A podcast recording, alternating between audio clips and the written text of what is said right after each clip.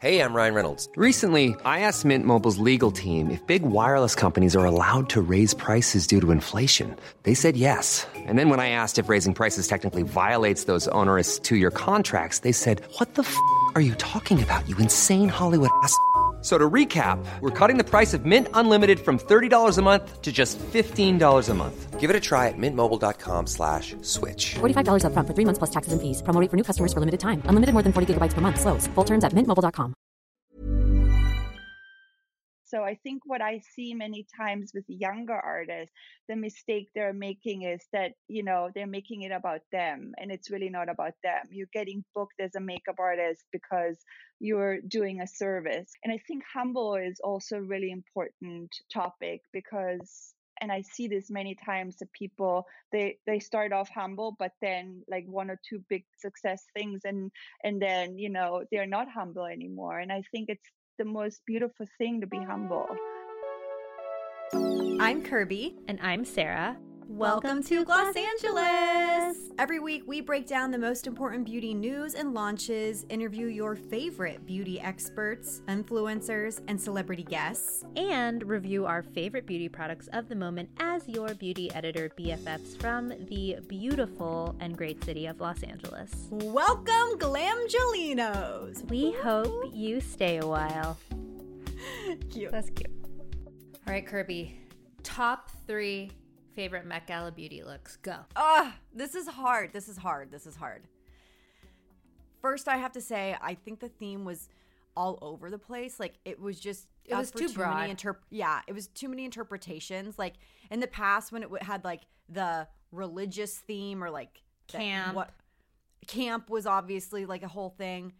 I just feel like, so for anybody wondering what was the theme, it was In America, a lexicon mm-hmm. of fashion. And I did get some D Ms from people being like, by the way, America is a whole continent, not one country. And I was like, let me just walk you through what the exact theme is. It's not North America. It wasn't right. Canada and Mexico included. It was literally the United States. That's what it was. It wasn't me being elitist, an elitist American. That's exactly what the theme was, though. Sadly. Right. And it could have, yeah. And like, I think there were a lot of people and designers who interpreted it in, in a way that, like, you know, felt very like true to like who the talent was walking down the the carpet. But like, it was just like, It was it was everywhere. It was a lot.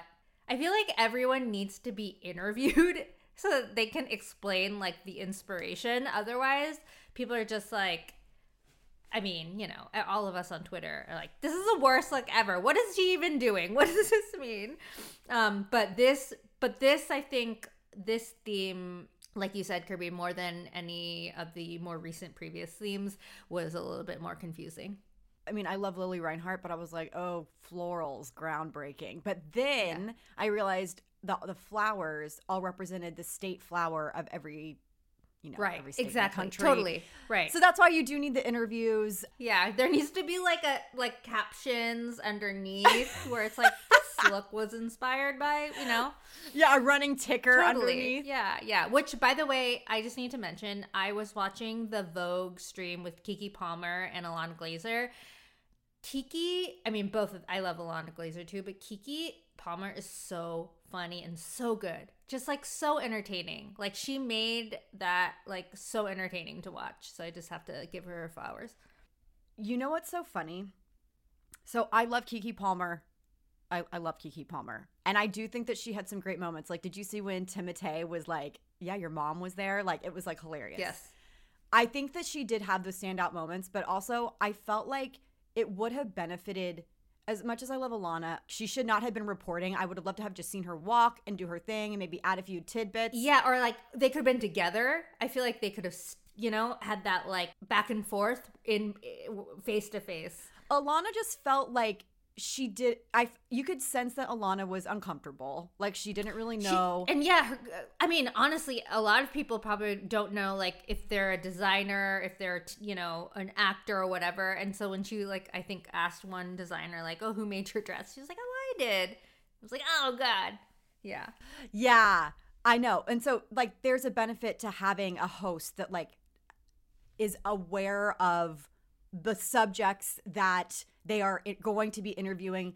Like, when people criticize Ryan Seacrest and Juliana Rancic, some of that criticism is warranted. However, they are like the professionals at this. You guys have no idea how much time and effort goes into researching every single person that oh could possibly God. even show up on the carpet. They know people that may have gotten an invite three years ago. You know what I mean? Like, so it's like, yep.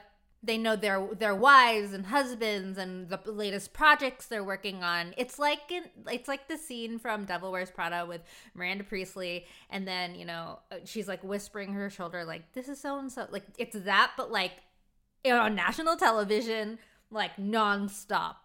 And I just think that it would have benefited Kiki to have someone who is like a fashion expert, mm-hmm. being able to, like, because there was a lot of dead air. I'll be like, th- that's there was it, there was a lot of dead air because they didn't know what to say. They were waiting for people. They didn't have they didn't know how to fill that air. They that's, needed like the E! News like production element of it. Yes, that's when you you get like a that's when you hire like Law Law Roach to come totally. on and be like, okay, this is what we're gonna see a lot of. This is what I predict. Yeah, it's like why Brad Goreski is so useful and yes, so great, yes. and because he he's like fun, has a lot of fun commentary, but is speaking from like experience and can like pull out those references that a lot of us don't know. Um, or Zana Roberts, obviously. Yes, it's like they're not there for entertainment value, but they're there totally. to help give context to what we're seeing. And it's like, I know everyone was psyched to see Kiki, so obviously, and she is just really, really good at being on. Like, for her to be able to, yeah, have done that with like not having a lot of, you know, help in terms of like, you know, people telling her who these people yes. are, what they're wearing. Um, I think she handled it as best as she could and was like really, really funny. Agreed. Okay, so all that being said, let's talk about our top three, because I feel like now we've digested everything that happened. My favorites were Yara Shahidi. Shout out to Emily Chang, uh, who did her makeup, and it was inspired by Josephine Baker. She, it was all, you know, Dior, and she's just stunning. It wasn't like anything, you know, obviously like avant-garde or groundbreaking or anything, but she just looked so, so beautiful. And I think uh, it's going to be like a very, very much like a memorable Met Gala look. Um, I liked Uh, this is like, you know, not obviously like everyone loved it, but um, Rihanna, Rihanna at the very end. I love this like dark lip look, and the fact that she was the last person and so, so late. I feel like I totally missed it. I didn't see it till the next morning. And then um, Quanah Chasing Horse, who I feel like no one was expecting and came out of like left field, and uh, the makeup that she did, you know, paying homage to um, her indigenous background, like just stunning, stunning, stunning woman. Yes. Okay. My favorites are number three, Iman Hammam, model. Beautiful gown. She did like a see-through thing. It had a bunch of stars on it, obviously like paying homage to the American flag. Her hair looked incredible. I I don't know off the top of my head who did her hair and makeup, but literally I saw her and like my jaw dropped to the floor. She looked effing stunning. It took me a minute, but I think that Nikkie Tutorials nailed it. Yep. She nailed it. Mm-hmm. So her dress, the, the reason I initially didn't wasn't into it is because I do not like this color of dress. I'm not a turquoise person, okay? So yeah, I yeah. I was like, she looks good, but whatever. But then, obviously, you know, Nikkie. Here we go with, with the ticker. The ticker. She came out as trans last year, and she said that when she was invited, she knew that she wanted to pay homage to a trans icon who was at the forefront of the Stonewall riots. That was Marsha P. Johnson. So on her dress, she had these beautiful flowers, a beautiful headdress in homage to her, but then also her tagline, which was pay it no mind. And so I felt like that was like a really genuine, lovely way of incorporating the theme into like the history and, you know, and making it personal, and yeah, yeah, she looked beautiful. Yes. That was like, yes. a, like well done. I loved that. David Lopez did her hair, so shout out to David Lopez. He's an incredible hairstylist. Um, and then my number one, y'all are gonna hate me, was Kim Kardashian. Um, Kim Kardashian West, Kimberly Noel. So. I, I, everyone I love I love all the memes. I was like, Mario's finest work or whatever. Yeah. Oh my and God. It's like, I want to ask him, like, what was your thought when you found out she's going to cover her effing face, sir? Like, what did you think? Uh, so she had seventy-five inches of hair from mm-hmm. – uh, why am I blanking? Chris. Well, who does her yeah, hair? Yeah, Appleton. Chris Appleton. Thank you. Why I I need more coffee. It's okay. I need more coffee. I'm yeah. sorry. Chris Appleton put seventy-five inches of hair into that ponytail. Um, it was Balenciaga that she wore. Everyone. So when I finally got it, I was like, okay, I think this is effing genius. So the whole theme was how, like, American fashion has been influenced. She showed up as her own silhouette. She walked in, and you didn't even need to know. You didn't even need to see her face. You saw her body and knew it was her.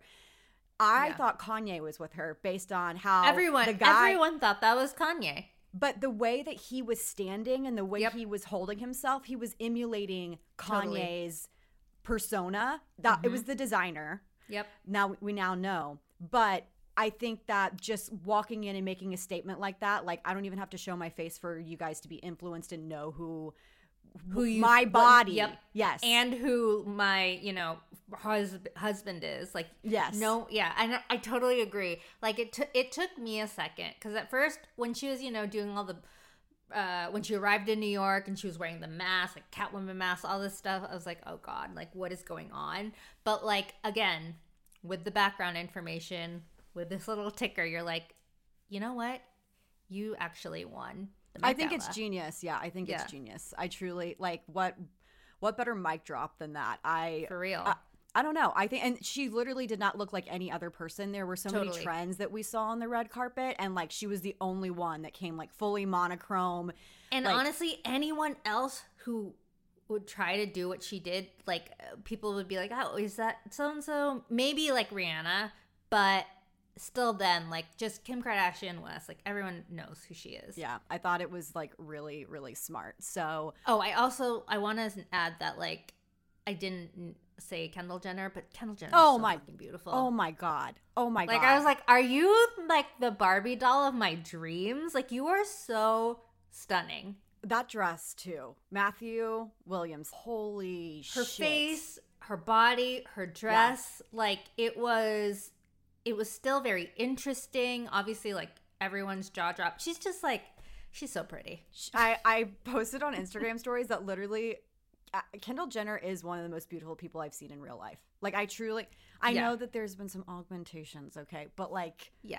She like is – her, her smile, her lips. Her lips, her nose. Um, but she not, yeah. looks – she's just a stunning – the whole family, the whole effing family. When you see them in the person, y'all, family. I'm just telling you, they do. They get a lot of hate, but but yeah, they are they are beautiful, beautiful they humans. Are. they, um, they are. speak, speaking of the Met Gala, ooh, sorta, this okay, is a good segue. Okay, um, our next guest was not. She did not work on anyone um, at this year's Met Gala, but she has in you know Met Gala's past. And we meant we talk a little bit about a few of the looks um, in this interview that she did at Met Gala, but we're so excited uh, to have Monica Blunder, who is a huge celebrity makeup artist. Um, I think Kirby on in our interview, um, you were like, we need to have more makeup artists on the pod, like one hundred percent cosign. Yes. She is like such yes. an interesting conversation. She is such a lovely, kind, and like. So knowledgeable, such a brilliant um, woman and makeup artist, a, a entrepreneur, humble. humble, so humble. Um, so for those of you who are not familiar with Monica Blunder, you are obviously very familiar with her work because she works with a ton of gorgeous A-list celebrities. Kate Hudson, Jessica Alba, Gemma Chan, Jennifer Garner, Megan Fox. Megan Fox, y'all. Megan Fox. And like recently, both Megan Fox like twenty years ago, twenty years ago, fifteen years ago, and like Megan Fox today, um, Amanda Seyfried, she's done it all. Um, she's like famous for this like radiant, glowy skin that she creates on her already gorgeous clients. She talks to us about how she was born in Austria um, and also why she loves this look of or letting, like, your skin show through. Um, like, it's not like she's, like, taking on makeup on her clients. Like, she's very much wants people to look like themselves. She talks about how she got her start when when she moved to L A. She's also going to tell us a little bit about how she started Monica Blunder Beauty and her Blunder Cover product, which, Kirby, have you tried it? No. Okay, I think that they are working on sending you some. Okay, cool. Um, it's a really, really beautiful product. So yeah, it was a really interesting conversation. There are so many highlights. Um, she talks about what else she did, her beautiful daughter, uh, her breathing exercises that she does. You'll you'll hear all about it in the interview. But stay, get ready for a woif, because it's a good woif. Like she really. It's. I personally enjoyed her woif. Sometimes these woifs underwhelm, but for me, this this delivered. Yeah, especially because like as a makeup artist, she like can really speak to like how the product works and like what she's going for when using products. So yeah, these were some good woifs. Good woifs, Monica. We know you're listening. Thank you for coming on the podcast and being our guest. Without further ado, here is Monica Blunder.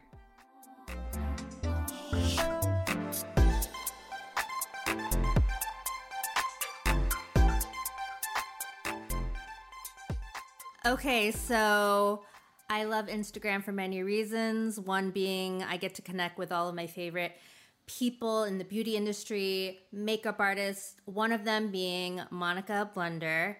And I feel like if you would have asked me a few years ago what I would do if I found myself like DMing Monica, I would have been like, no. I'm like intimidated. She's like an icon, but we've become Instagram friends. And then Kirby, she told me that she is a fan and loyal listener of Los Angeles. And I was like, what?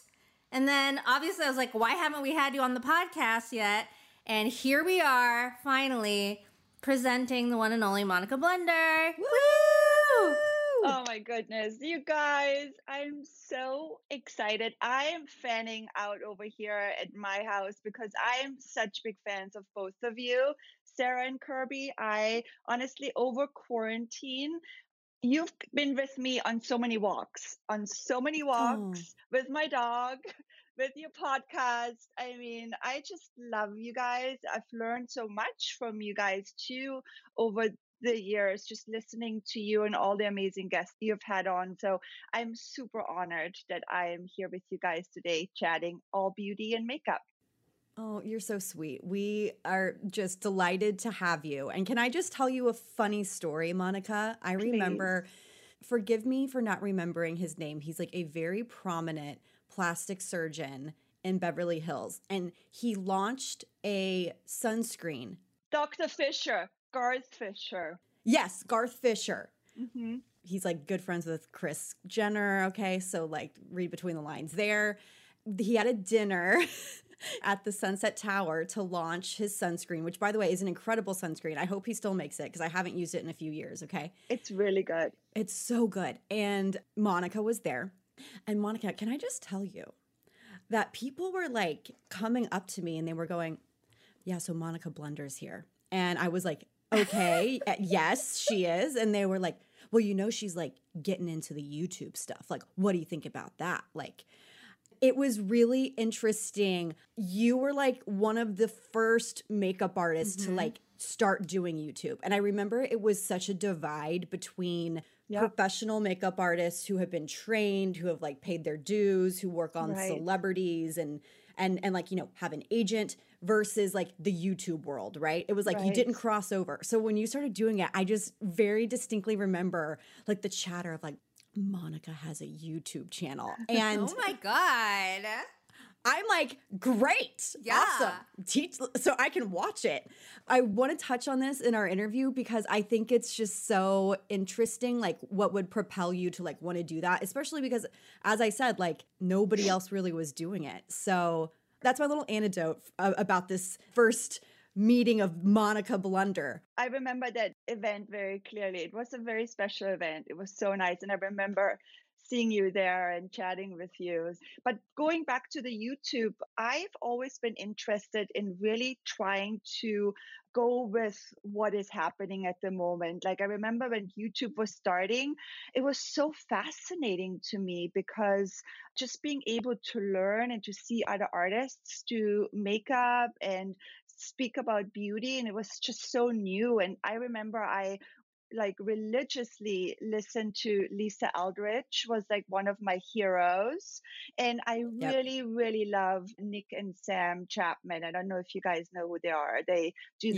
their Real Technique brushes. And mm-hmm. I just, I love them, and I'm actually friends with them now. And I was so excited when I got to meet them and they came to L A. I was like fanning out. I was like, you know, I've worked with almost every single celebrity in Hollywood, and I was fanning out meeting Nick and Sam. I mean, they're just the sweetest girls. And it was just like so great to have this YouTube channel, to have a voice, to be able to connect with people all around the world. And I love to teach. And it's something I never really knew about myself. You know, it's fun to go and do makeup on celebrities and everything, but a lot of people don't realize you do a celebrity's makeup, and they sometimes they don't even find it special anymore that you do their makeup, because they get their makeup done every single day of their life. So for mm-hmm. me, doing makeup on someone like on YouTube, and you you know have like people writing in and asking questions, and that was just new and different to me. So I really loved like connecting connecting and building a community. You know, I really did it not to think of like making money with it. It was just another opportunity to like share my knowledge and connect with people from everywhere. So that's sort of how it started. So many makeup artists are now, you know, launching their own YouTube channels. And I think that it's just one more way to express your talents mm-hmm. and like share the knowledge that you have, like you said, Monica. But it just, it's so funny. I want to add too that like you said that you enjoy teaching. Not every makeup artist is a good, you know, teacher or is no, oh my God, is even comfortable. But you are such an incredible teacher, and we've, you know, had the pleasure of attending press events where you've walked us through like a makeup tutorial, and I have learned so many tips and tricks from you, and it's like always such a joy to be able to watch you do makeup on like a model. It's just, I just wanted to add that because you're so good at what you do. So sweet. Thank yes. you so much. But it's really funny because it was a very sort of like tricky time when I started my YouTube channel. Like, you know, now someone like Hung, who I look up to and I think is an amazing makeup artist, but probably he would have not done a YouTube channel back then because it wasn't really cool yet. You know, it was like, mm. why are you doing a YouTube channel? Like, I remember I was so excited when I shot my very first video and I shared it with like a really big client of mine and a hairdresser who I really love. And they were kind of like, why are you doing this? It doesn't make any sense. I just thought it was a great thing to do. And I'm so glad I stuck with my guns with it, you know, because I just love it. And again, connecting with everyone, it's the best thing ever. It's not easy to do it either. Preach this from the rooftops, but to even just find the time to record, make sure that you have either like a model or have a theme or, you know, okay, what am I going to teach today? Just going on and talking yeah. in a YouTube video. A lot of people do that, but to actually have to teach something in a YouTube video is completely different. It has to be streamlined. So we tip our hat to you, Monica. You do it extremely well. Thank you. And you guys know, I mean, you have a podcast. I love it when I post something and my followers, they're like, YouTube video, please, video, please, tutorial, please. And no one realizes actually what is behind it and what you have to do to create something. It's not like out of my fingertips, here's a quick tutorial. Like I need a model, like you said, lighting, equipment. So it's not that easy. But uh, one quick little story I want to just really about my YouTube channel. One thing, what really inspired me also to do it was, I remember this like YouTuber who wasn't even a makeup artist created one of my looks on YouTube. It was a Megan Fox red carpet look, which I did the makeup on. And she got millions of views for this video. And I was like, there she is out of her garage somewhere in middle America doing this video, getting like millions of views. And it's actually my makeup look. So I was like, why am I not just doing it? You know, so that's yes. sort of how it started.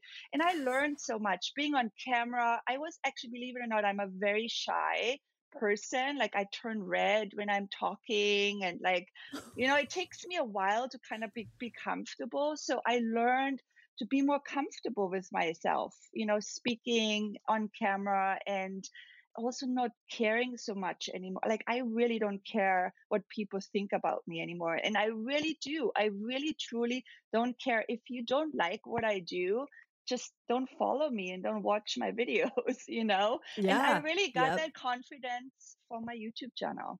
Yeah. I, like, if you want a crash course in not caring anymore, go to YouTube. Like, literally yeah. just start pumping out YouTube content. Like, you won't ever read the comments ever again. You will just forge ahead because oh it can God. be crazy over there. But I, I love that we've already started the conversation, but we do absolutely have to ask you, what is on your face, Monica?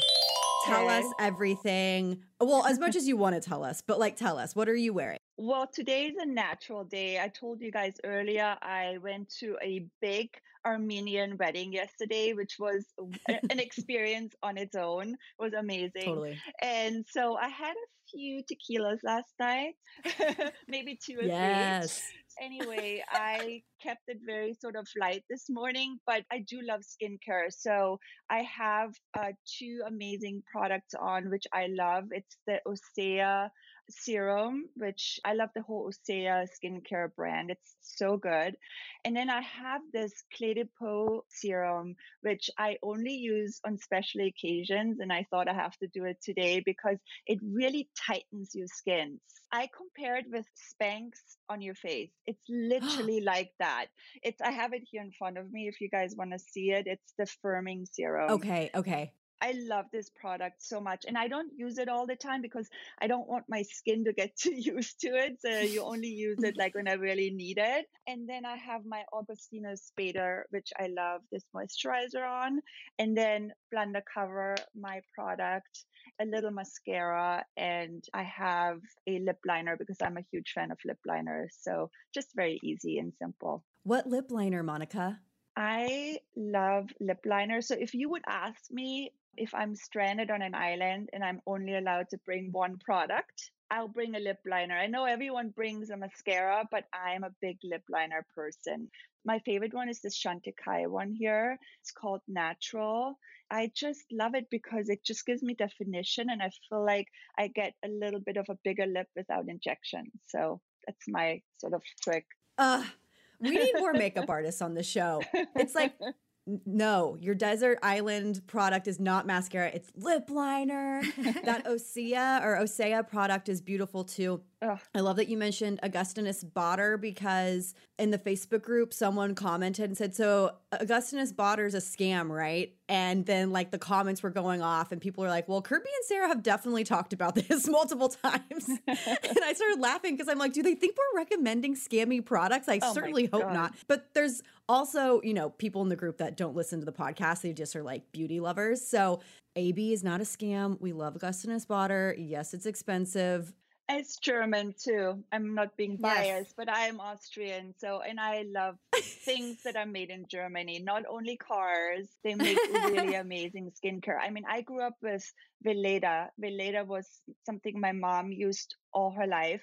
And now yep. my daughter, Valentina, she loves Veleda so much and I love it. It's natural and it has such a comeback. And I'm doing a moisturizer, which I'm going to give you a little bit of a teaser, and I'm having it made in Germany. So I cannot wait to share it with all of you guys. Thank you for that scoop. So you mentioned you're from Austria. You were born and raised there. Tell us what it was like growing up and how you fell in love with makeup and how that led you to want to pursue a career as a makeup artist. Absolutely. Yeah. So I grew up in Austria in a very small mountain region town outside of Salzburg. I really grew up. I had an amazing childhood. I grew up. It's literally, my city looks like The Sound of Music. The mountains, it's like this small little mountain town. And I grew up very simple, like surrounded by nature. And my parents were really, really into like the botanical flowers, which were growing around us, like Edelweiss, Arnica. Arnica was a huge, huge inspiration with my product, which I'm going to talk about later. But Arnica was something my dad always had in our bathrooms when I was growing up. He'll go mushroom hunting in the summer, like, you know, make his own mushroom, whatever. Then he has his own garden. He picks his own blueberries, makes his own jam. And so out of the botanicals, he would make this like Arnica water, which is, you know, made with alcohol, and it's in the bathroom. And when we had like cuts or bruises or bee sting or redness, like he'll always come and put his Arnica water on us. So it was just like an inspiration for me to really include that in my brand as well. That's amazing. I like need to make this Arnica water for myself. So you've always been surrounded by, you know, the botanical flowers and the ingredients in nature, but like how does one leave this beautiful town in Austria and come to L A and become a big celebrity makeup artist? My brother is a At that time, he was a cameraman working in Munich, and Munich is only an hour away from my hometown. So you can take a train to Munich. And that was sort of like, you know, the place where we would go on the weekend and go out and blah, blah, blah. But my brother was working in Munich as a cameraman, and I would go visit him many times on set. And I was around fifteen, sixteen. And I really fell in love with like the makeup department. Then I was like, you know, maybe I should pursue this. Maybe I can become a makeup artist one day. So I looked for like a way to learn how to become a makeup. I really want to do special effects, but there was no proper schooling, you know, where I was from. So I found this makeup school in Frankfurt in Germany, and I applied for it. I went there for a year, and then afterwards I moved to Munich in Germany, and I lived there for a year. And I met this makeup artist who was in fashion. His name is Norbert Cheminel, like the nicest guy. And I was able to assist him for like a year. And then my brother in that time moved to Los Angeles, and he was working here in L A as a director. And something tragic happened. His wife actually passed away, and they had a little son who was one year old. And I just finished, you know, assisting my friend in Munich. And I was like, you know what, I'm going to come and help you, you know, and I stayed with you for a couple of months because I was, I was twenty-one or twenty-two years old. And I was kind of like, you know, not really knowing where I'm going. And I was like, I come and help you. And I came to L A, and then sort of everything just kind of started. You know, I helped my brother with his son. And then on the side, I started assisting as a makeup artist. And then my brother was working on really big jobs at that time already. And so he always would hire Paul Starr. I don't know if you guys remember, but he was one of the biggest makeup artists in the nineties in L A. And my brother asked him if I could assist him. So I worked with him for a while, and then just like sort of like worked my way into the business. You know, one thing led to the next. And I started getting my very first celebrity client was Rebecca Romijn at that time in the nineties. And then after that, I just, you know, it sort of snowballed. Okay, wait, I, I want to hear everything. So your first big client was Rebecca Romijn, but do you remember your first job? Like when you were like, all right, it's, it's me. It's, this is happening. I'm going to be like the makeup artist for this shoot or this, you know, show. Actually, my very like kind of first bigger job as a makeup artist was a catalog called Spiegel or Spiegel. You remember that Spiegel? And I would work with him. There was a photographer, and I forgot his name. He was Italian. He always hired me for this uh, photo shoot, for this catalog shoot. And at that time, you know, it was a lot of like not lingerie and like, so they would hire like really beautiful models. I remember I worked with Heidi Klum for the first time, Spiegel, before she was Heidi Klum. I worked, they hired Rebecca, like they had very, you know, beautiful incoming models at that time. So that's how I met Rebecca, on a Spiegel photo shoot. And then she just sort of like started becoming big. And I remember I had dinner on Sunset at Chin Chin with uh, a friend of mine, and there was Rebecca sitting with John Stamos. They were dating. And I walked over and I'm like, hey, Rebecca, you remember me from the photo shoot on Spiegel? And she's like, oh, yeah, yeah, we just worked last week, right?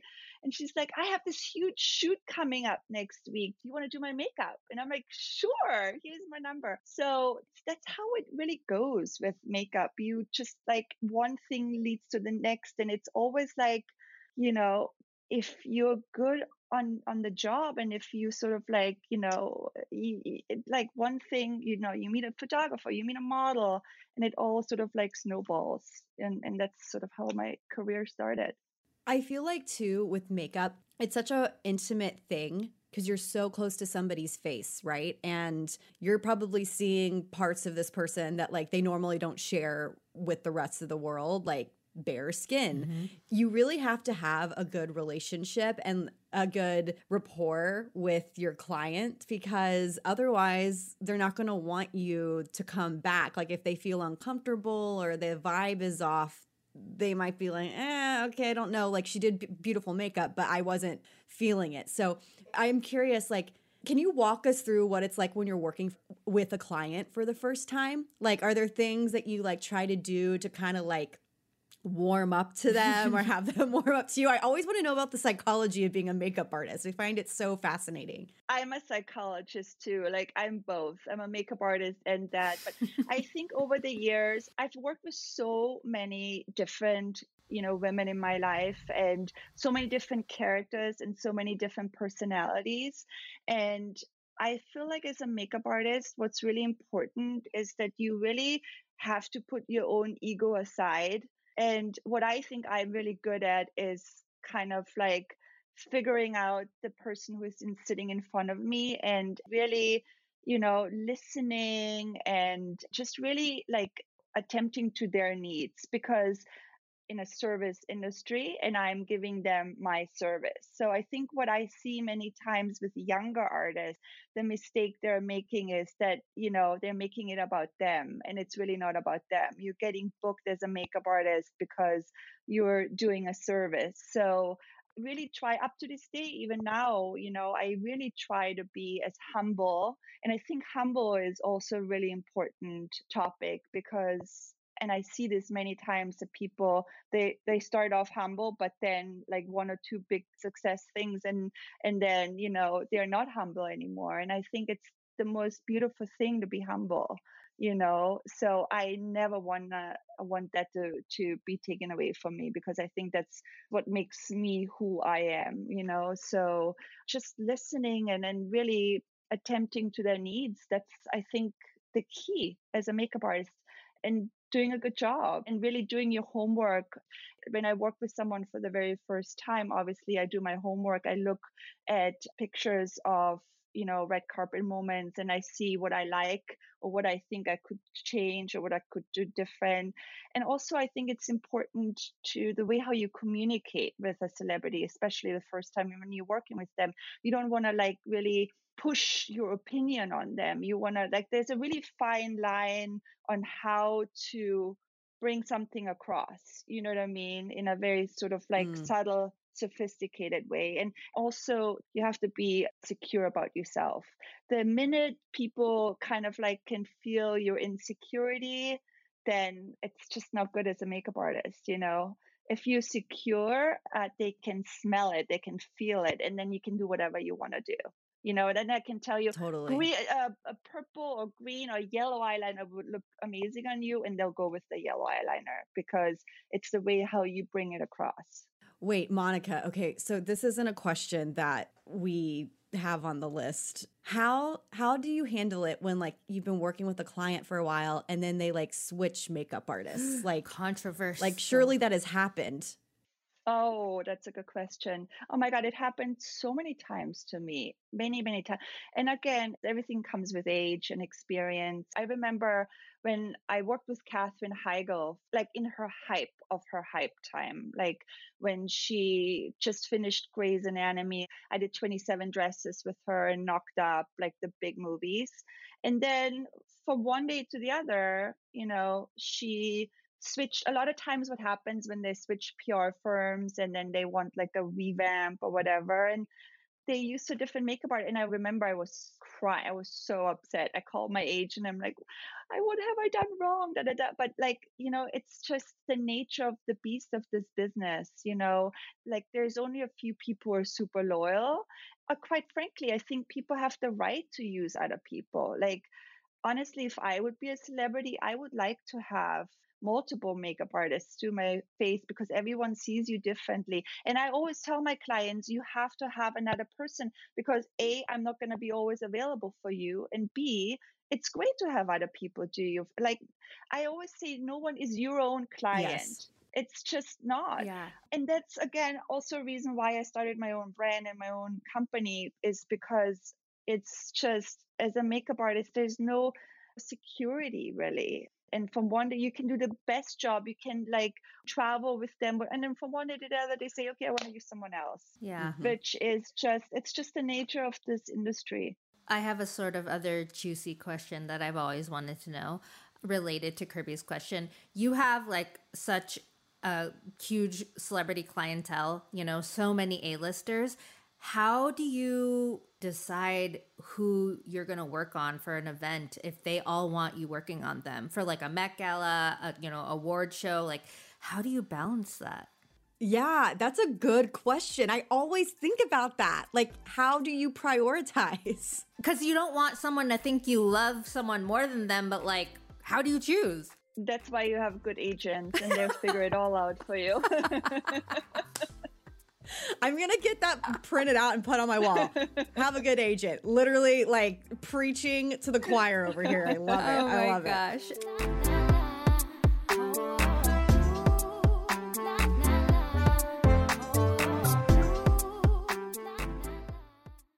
So you spoke earlier about, you know, having your YouTube channel and watching this influencer makeup vlogger doing your Megan Fox look and having millions and millions of views. Obviously, there are tons of makeup vloggers or beauty influencers who are doing this. The market has never been bigger for them. How do you feel about that? Obviously, you are an expert. You know, you have studied this. You are an artist. How do you feel about the industry changing and sort of sometimes even putting you and a beauty vlogger on the same level? I know we're asking you such like juicy questions, but as someone who has, you know, just worked for so many years and you've built your own brand and you did the YouTube thing, like how do you feel the industry has changed? It's such a really loaded question, but it's just, you know, everything has changed so much since I started. I mean, I started in the nineties.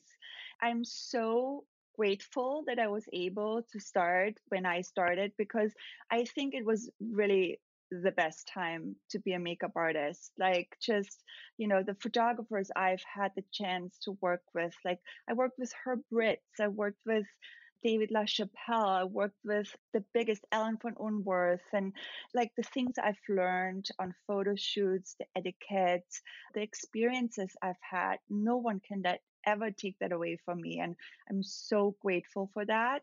And it's just a different business now. You know, everything is moving into such a different direction. And honestly, I don't know now if I would start as a makeup artist again. It's just like not what it used to be. Like there's no more creative really photo shoots. Like now I go on, on shoot, you know, there's nothing wrong to be young, but like I was on a major, major shoot the other day and the photographer, I, I mean, I've never heard of the photographer before. And it's just how it is now. It's just different. Do you feel like if you are an up and coming makeup artist or if you're, you know, someone who's interested in pursuing that path or following in your footsteps, that it's necessary to have a YouTube, be really active on Instagram, or can you really just like focus on your art anymore? Another thing I've noticed on shoots is like when you work with younger generations who haven't been on big photo shoots, like references is an example. Like I talked to this stylist who I worked with the other day and he didn't know any of the references, you know. So like I would just recommend to maybe like do a little bit more of your homework in that department as well and just really dive into it and learn, you know, about the business a little bit more before you dive into this profession. Yeah, I feel like because a lot of makeup artists now are becoming self-taught, like due exactly. to YouTube, they haven't had the experience of assisting. You've assisted incredible people, Kevin O'Quan being one, you know, Paul Starr. And when I talk to people like Jen Atkin or, mm-hmm. you know, Makeup by Mario or you know, Patty Dubroff, any of these makeup artists and hairstylists that got their start in like the nineties or like, you know, early millennium, they assisted. They were hauling bags. They were, you know, accounting for everything for the artists that they were assisting. And I think that there's a great value to that. I know that times have changed for sure. And I think there's become more equal opportunity for people that may not have had it in the past, which is great. When I think about the internships that I had, I wish I was paid for my internships, but thank God I wasn't, because like I was messing up right and left and learning so much. Like the, the learning aspect of it was invaluable. So like when you talk about this and talk about like not knowing references and stuff, it's like right now in social media, everybody's getting dragged for like copying somebody else's work. And it's like at the bare minimum, you should understand like, oh, actually this image right here is a Twiggy reference from the nineteen sixties, like, or, you know, this was Madonna or whatever it is. So that at least when you present the final product, you're able to like back it up, showcase, you can back it up and say, mm-hmm. of course I did not create this. Of course I did not come up with this idea on my own. I understand the homage of it all. I love that. Totally. So you mentioned starting Monica Blunder Beauty as like a means to have some stability. Because like you said, makeup artistry is great. It's art, but it can change on a whim. So you launched Blunder Cover, okay, which is an all-in-one foundation and concealer. Tell us why you decided on this particular product. You have used so many foundations and concealers. So what were you trying to create that you couldn't find that already existed? First of all, uh, my naivete did not understand how difficult it is to actually create a complexion product. Complexion product is the hardest product to come out with, which I had no idea. I was like, oh, I'm just going to do this, you know, Blunder Cover, because the story behind me creating Blunder Cover is because I really do love creating someone's skin. And I think if you can ask anyone who I've worked with, they will always tell you they love the way how I do their skin. I wanted to create a product that sort of mimics what I do on someone. I actually don't love foundation. As a makeup artist, I hate when I look at someone and I the first thing I see is foundation and the cakey kind of like, you know, I just hate it. I think a lot of it has to do with my upbringing and where I'm from. And I say this many times in interviews, there's a difference between a European woman wearing makeup than sometimes an American woman. And especially where I grew up in Austria, being surrounded by very natural looking women, but still sophisticated. Like my mom is an example, perfect example, who wore very little makeup, but she would always have, you know, beautiful red lipstick, but it was never like a full face. So creating Blunder Cover to me was just, I wanted to create a product that does everything. It covers you. You can put it underneath your eyes. You can cover, you know, any blemishes you have in your face. But I still wanted the finish to be very skin-like. You know, I know clean makeup and vegan and all this is like such a trend right now. And I'm very proud that my product is clean and vegan because we go back to my upbringing in Austria, because, you know, I grew up like that my whole life. Like the story I told you about my dad and my mom, like they were really into the environment. Recycling was a huge thing in my household, and just being more, you know, conscious. You know, my family always taught me quality over quantity. And that's sort of what I want to create with Monica Blunder Beauty. I want everything to just make sense, you know, and have beautiful, gorgeous ingredients that are clean and that they make sense and intentional. Like, you know, I don't want this huge line. I want to come out with very like curated colors that make sense. Like, you know, now we have Blunder Cover, but I have lipsticks coming. I have a lip balm coming, but it won't be this major skews of like a million colors. Everything is going to make sense and is curated. You are known for creating these like really gorgeous faces. They're radiant, they're glowy. Your clients include Megan Fox, which you have posted about. I, I feel like we got to talk about Megan. Like, she is the moment. She, she is like, I'm so glad she's, we're having the, the Megaissance. It's like she's come back. Like, I, I feel like we've mentioned Megan Fox at least five times on this podcast in the last couple of months that we need to like speak her coming on. I'm obsessed with her. Always looked great and been beautiful, obviously, but she has never looked better. Did you guys see what she wore yesterday? Oh my God. Yes. I loved it. I, I was, was like, obsessed. Wow. I'm like, bodies can look like this? Wow. She really wow. does look like that. She really in person. But she's also a very disciplined human being. Like, you have to be disciplined in order to look like that. And people just, totally. you know, you have to eat right. You have to exercise. She doesn't drink a sip of alcohol. Like, she's very disciplined. You know, we like, I love my little tequila every once in a while. What am I going to say? You know, but Megan does have a huge comeback. Speak about loyal. She's, she doesn't just use me. She has a handful of other people, but I do go back with Megan. You know, I mean, I've known her for so many years. I did some of her Transformer tours. I've done the Teenage Mutant uh, Turtle premiere and her press tour for that. I've done Jennifer's Body with her, and, and she's super loyal. And, you know, I, I love working with Megan because that face, and also she really is a professional. Like, she sits down, and when it's time to do makeup, she doesn't mess around. She sits there and she likes to be inspired with, like, she, we talk about the look, and like some celebrities, you do their makeup and they're all over the place, you know, and you have to do eyeliner, and there was the kids, and like, you know, like on the phone, and like, and I'm like, well, how am I going to do a straight line? If you like, and Megan sits in her chair and she gives you her face. And that's my favorite thing. You know, it's, she's awesome. She's absolutely awesome. I'm looking at your Instagram right now, like just scrolling through. First of all, I mean, I just want to like give like a lowdown of everybody that you've worked on. Like I, I see Gemma Chan uh, recently, obviously Megan. You posted a one of your first covers that you ever did of Miss Britney Jean Spears. I know. Which I'm going to need like every last detail about at some point. Uh, incredible people. Uh, among people like, you know, Jessica Alba, Rosie Huntington, Jennifer Lawrence. So like, obviously these women are gorgeous, just straight up. Yeah. But when you're going in and you're going to work on them, share with our audience, like, what are some tr- tricks that you do on your celebrity clients that maybe you think people at home do incorrectly? I would love you to just lay down the law for all of us. What are we doing wrong? Oh, you guys didn't do anything wrong.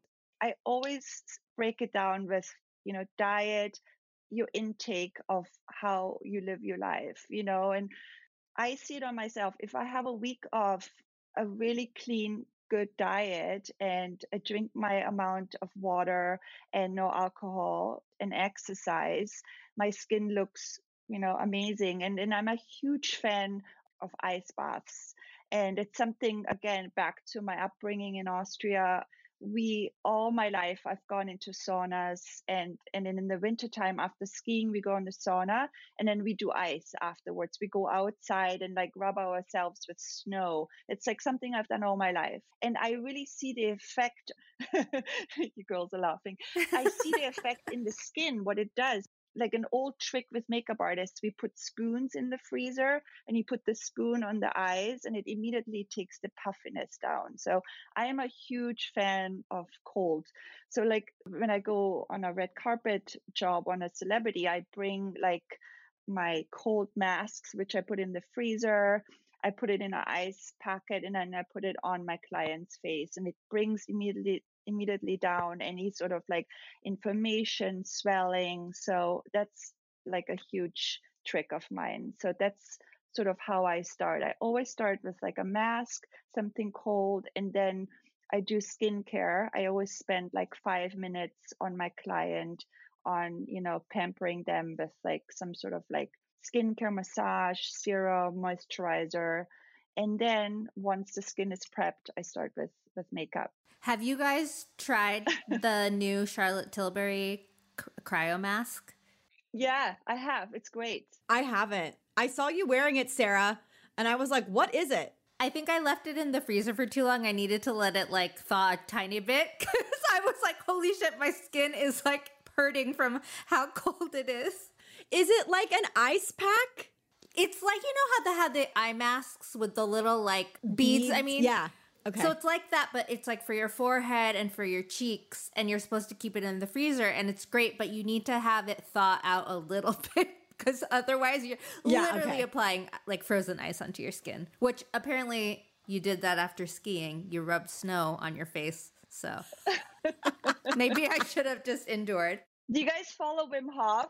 My husband's a big Wim Hof. Yeah, does the whole breathing thing, tries to get me to do it, and I need to do it. I need to commit, but I, I have not. I watched that episode of the Goop Lab, but didn't I haven't tried it. Girls, I'm building a sauna in my house. The minute it's built, you're coming over, we're having a sauna party, and I'm going to make you guys go into the ice bath. Ah! Okay, that's it. I'm not doing it until then. Let me know. Yeah, okay. Same. I know we don't have that much time, but Kirby and I talk about how beautiful your daughter is all the time. Like stunning, stunning, stunning. She is like beautiful. How did you just birth like your model? It was like you manifested it into existence. You're like, I need a model for all my tutorials. Oh wait, my daughter, she's like so beautiful. She's my muse. She is your muse. And you know, we see her doing like makeup tutorials on your Instagram. Like she's so talented. She's so cool. Obviously, you know, Monica, we were talking about this. I, I'm a new mom. I have a daughter. And it oh, over- she's so cute. You're so sweet. Thank you. She's love- really cute. It overwhelms me sometimes to think about, like, having in the future to, like, have these conversations with her about makeup and beauty. And, you know, just to instill this confidence, but to encourage her to be, you know, t- to have fun with makeup and, and to use it in a way that, like, makes her feel better, but, you know, not to conceal anything she doesn't want, you know, all of that. Oh my God, Sarah, she's gonna she's gonna be so great because she has you as a mom. Do not worry one bit. She's gonna be perfect. You're so sweet. But give us your your advice. Like, how did you like have these conversations with Valentina, and like how do you encourage and inspire her to like have this healthy relationship with makeup? It's funny because there's so many moms out there who are so, you know, worried about their kids wearing makeup. And for me, I've always been like that in parenting. I try not to be the parent to tell my kids not to do certain things, uh, starting with makeup. I never said to her, you're not allowed to wear makeup, you know, until you're this age, whatever, because whatever age means, try to teach her to do it the right way. So instead of saying you can't wear makeup, I was like, you know, maybe right now this is like appropriate. Like, obviously don't wear red lips when you age thirteen, but like, you know, you'll see like girls when they start going through puberty and they start breaking out, it like, like my Valentina, actually, her skin for one year was awful. She had almost cystic acne. And then, you know, their hormones, they're going through puberty, they have to go to school, like with all this on their face. And I was always like, look, let's use a concealer. Let's use a little bit of something to make you feel better, you know? So I think makeup, if you use it the right way, it's such a great tool. Is she gonna is she gonna become a makeup artist too? I don't think she will. I th- she wants to. She broke down yesterday that she wants to study in Paris. So that's the new thing. She wants to go to college in Paris. But I think that she'll do something. She's really good in psychology. She's really good with people. She's also really into art. So she might do like a combination of art and psychology. And she loves children. So we'll see. Like, that's right oh. now, but next year it might be something completely different. We'll we'll see where it goes. But she's a cutie. I love oh her my so God. much. She's and so cool. She's so cool.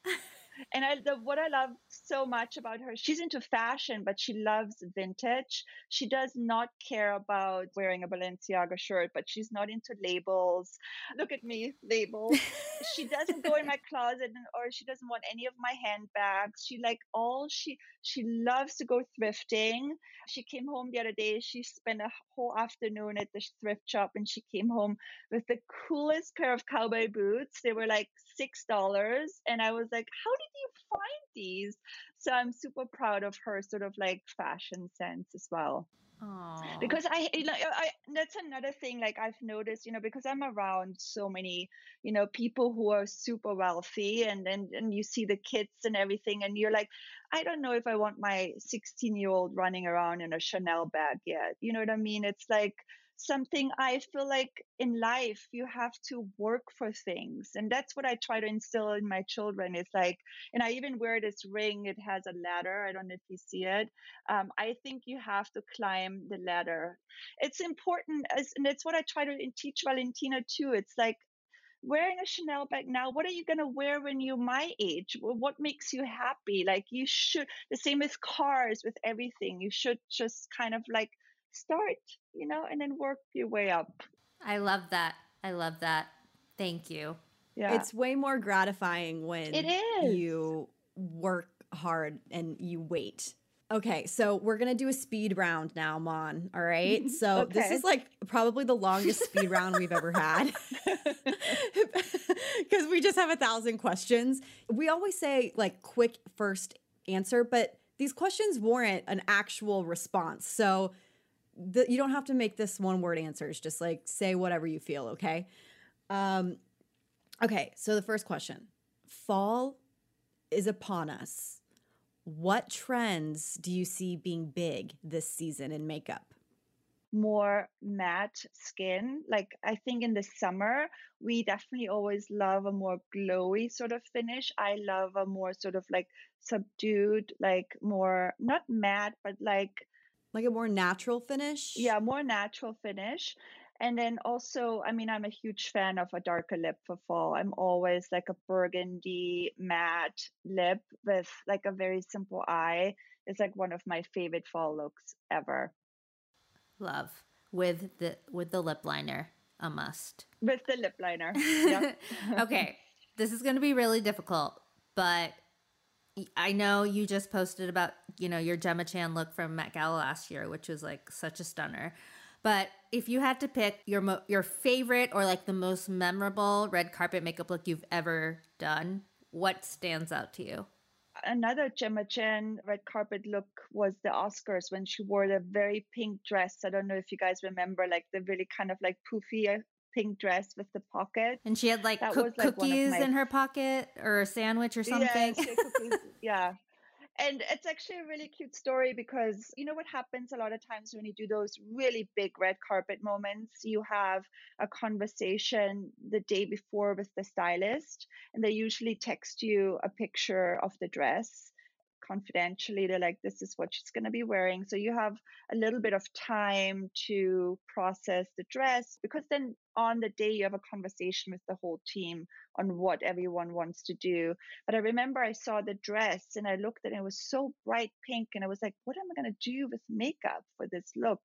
And I remember I showed it to my daughter, to Valentina, because she's very creative and she's really, really good with colors because she loves to draw. So she understands like all the undertones and everything. And And her first response was like, Mom, it's a pink dress. You have to bring in like an emerald green into the makeup because on the color wheel, the opposite color of pink is green. So I was like, that's such a great idea. Like, you know, because most people wouldn't think to mm-hmm. combine those two colors. So I did this like very sort of like classic emerald green uh, eyeliner, and that's how this whole look started. But I think that's one of my favorite looks. Another favorite red ca- carpet moment, it's an older one, but it's from two thousand thirteen. It, Amanda Seyfried is also like one of my oldest clients, and I I met Amanda right before Mamma Mia, the first Mamma Mia came out. And she was like, I don't know, nineteen, twenty years old. And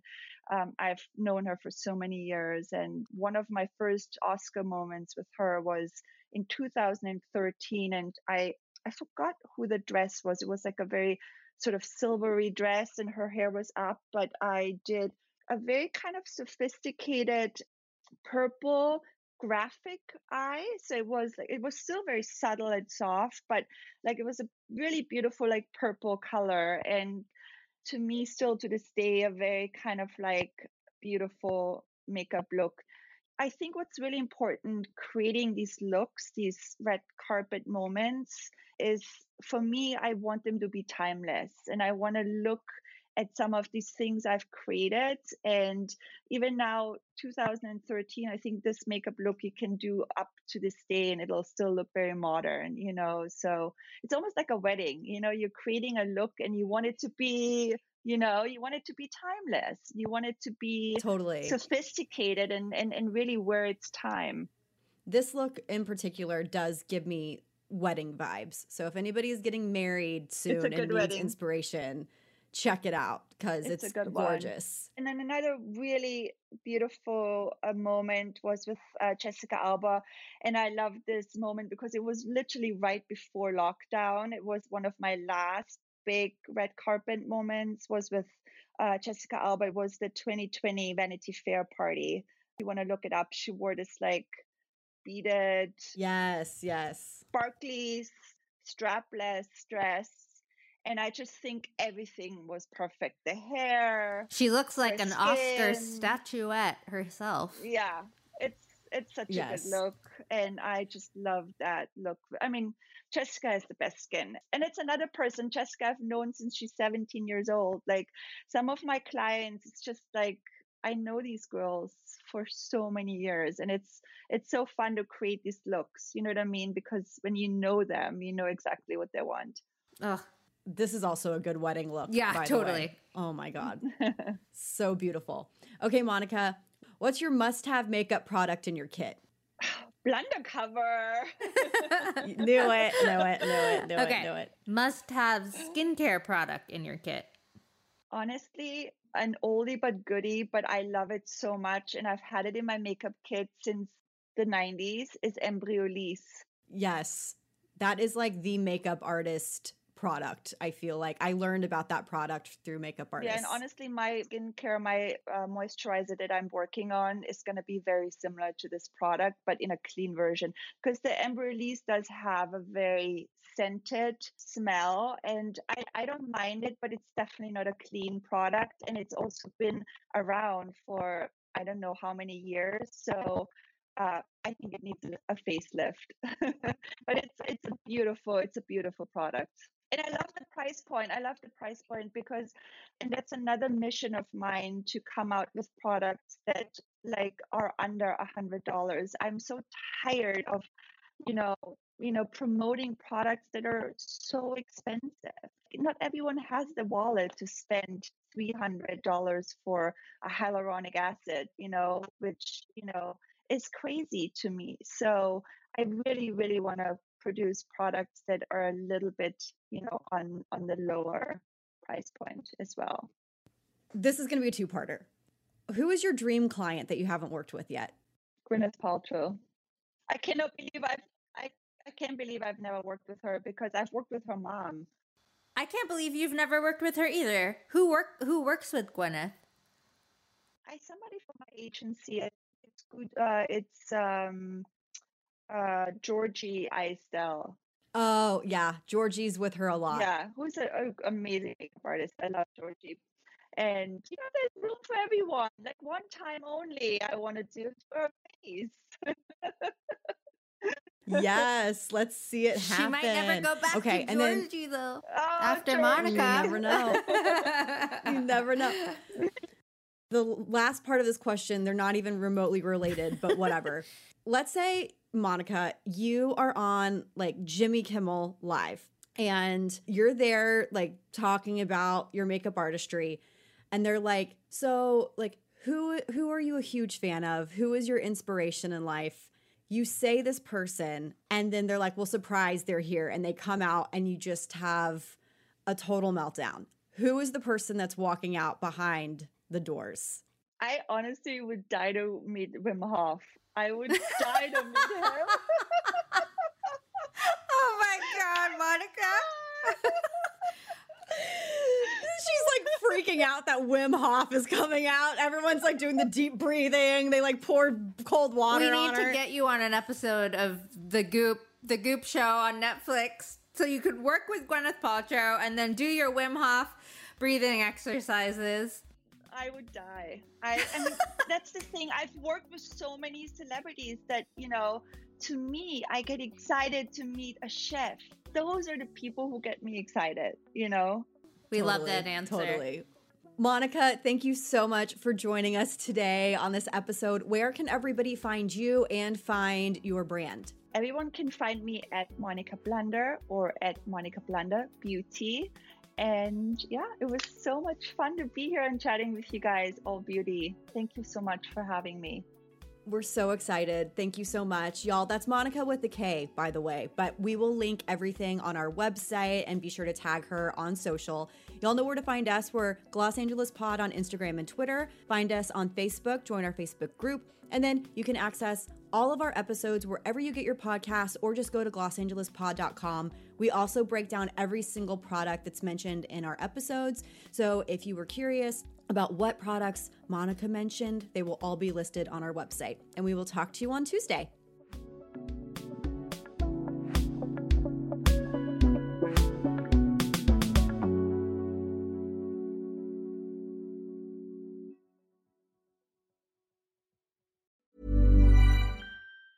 Ever catch yourself eating the same flavorless dinner three days in a row? Dreaming of something better? Well, HelloFresh is your guilt-free dream come true, baby. It's me, Kiki Palmer. Let's wake up those taste buds with hot, juicy pecan-crusted chicken or garlic butter shrimp scampi. Mm. Hello Fresh. Stop dreaming of all the delicious possibilities and dig in at hello fresh dot com. Let's get this dinner party started.